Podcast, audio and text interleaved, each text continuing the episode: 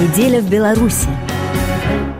Геннадий Шарипкин. Беларусь готовится к выборам в парламент и президентским. Пока, правда, больше готовится государство. Объявлены даты, а глава государства Александр Лукашенко убедительно попросил руководителей на местах организовать выборы на достойном уровне и обеспечить терпимую зарплату в регионах. Выборы в Палату представителей пройдут 17 ноября этого года. Если говорить о либеральных веяниях, то к таковым можно пока отнести лишь снятие Центра избиркомом запрета для наблюдателей на фотосъемку на избирательных участках. В остальном же, как отмечает в интервью РФИ политолог, глава Центра европейской трансформации Андрей Егоров, компания пройдет в белорусских традициях. В актуальной ситуации, конечно, эта политическая кампания не является сколько-нибудь значимой. То есть парламентские выборы пройдут э, тихо, спокойно, большинство депутатов будет, как обычно, назначено, значительная часть из них сохранит свои места. Я думаю, что тот эксперимент, который был опробирован на предыдущем составе парламента с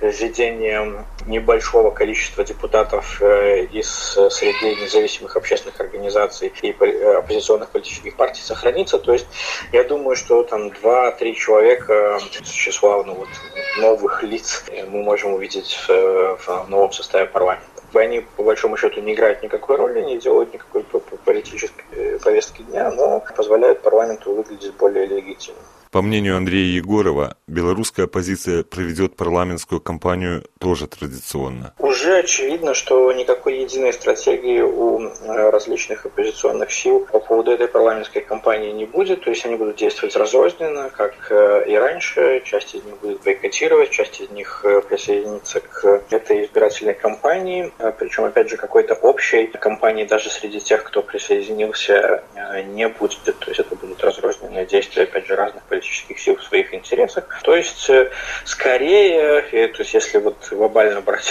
картинку, то те, кто участвуют, да и, в общем-то, те, кто по большому счету там не участвуют, они никак не повлияют на эту конфигурацию компании, которая будет происходить. Ну, кроме того, в принципе, участие в этом смысле оппозиционных сил немного поможет там, политическому режиму, властям сегодня в имитации открытости, там, демократичности, избирательного процесса создаст э, немножко больший как бы, ажиотаж и повысит мобилизацию электората на прийти на избирательные участки. Но по большому счету эта кампания в политическом смысле для оппозиции ничего не решит и никак не улучшит их общие политические шансы.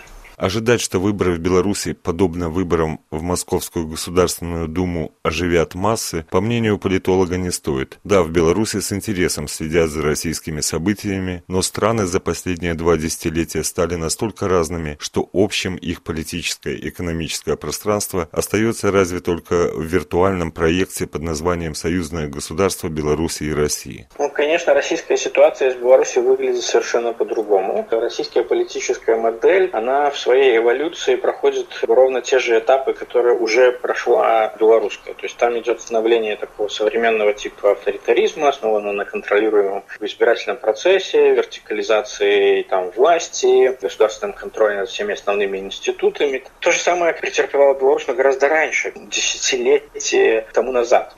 Уже достаточно разные политические режимы, причем белорусские находятся гораздо дальше в плане вот продвинутости авторитарных техник, чем российские. И в состоянии общества уже совершенно другое. И в, в России в этот момент просто мы видим ну, вот, э, ситуацию, которая соотносима там, с десятилетним, там, десятилетием назад периодом в Беларуси примерно. Тогда в Беларуси тоже там были протесты, там, не знаю, массовые выступления. Но сейчас вряд ли выборы являются мобилизационной ситуацией, потому что все уже давным-давно понимают, что выборы не та там точка отменений, не те возможности, которые там можно как бы использовать в текущем режиме. Опять же, это всегда условно в политике, потому что ну, какие-то действия, например, оппозиционных сил могли бы иначе представить эту ситуацию, но для этого требовалась бы, там, например, широкая консолидация этих сил, как-то а, более яркая. Всего этого в Беларуси давно нет, в России пока еще как бы иногда случается, поэтому там можно наблюдать что-то вроде массовых протестов. Ну и кроме того, российская ситуация вообще, как говоря, в политическом смысле мало влияет на белорусскую. Не видим себя, то есть не, не копируется как-то массами поведения как россиян. Это не переносится в общественные дискуссии и не разогревает политическую ситуацию здесь. Выборы президента Беларуси, скорее всего, состоятся 30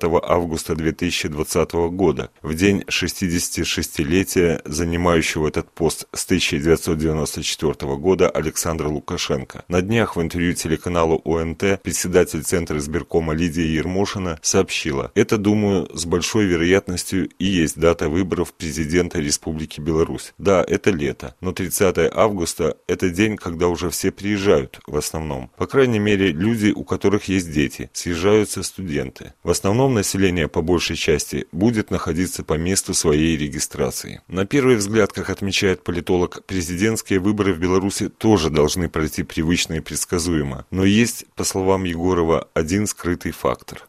Вопросы аннексии Беларуси со стороны России, обсуждение э, так называемой углубленной интеграции. Вот эти вопросы являются новыми для повестки дня и для многих белорусов, и в целом для масс белорусов независимость является, если не тем объектом, который необходимо защищать активно, то является э, разделяемой ценностью. То есть там 60-75% белорусов, они считают, что Беларусь должна быть независимая и не должна объединяться там, не с Россией, входя в состав, не с Европейским Союзом, входя в состав Европейского Союза. Любые попытки посигновения на национальный суверенитет и независимость могут вызывать довольно острую общественную реакцию при, конечно, том, что какие-то силы будут играть, пытаться сыграть эту ставку, в общем-то. На момент президентских выборов вполне возможна радикализация политической обстановки, и тогда выборы главы государства могут пройти уже совсем в другом контексте, отметил Андрей Егоров. На этой неделе к очередной кампании по наблюдению за выборами приступили представители белорусского Хельсинского комитета и закрытого властями правозащитного центра «Весна». Компания оппозиции «Право выбора» планирует выдвинуть на парламентских выборах 350 кандидатов в члены участковых комиссий и подготовить 2000 наблюдателей. Геннадий Шарипкин, РФИ, Минск.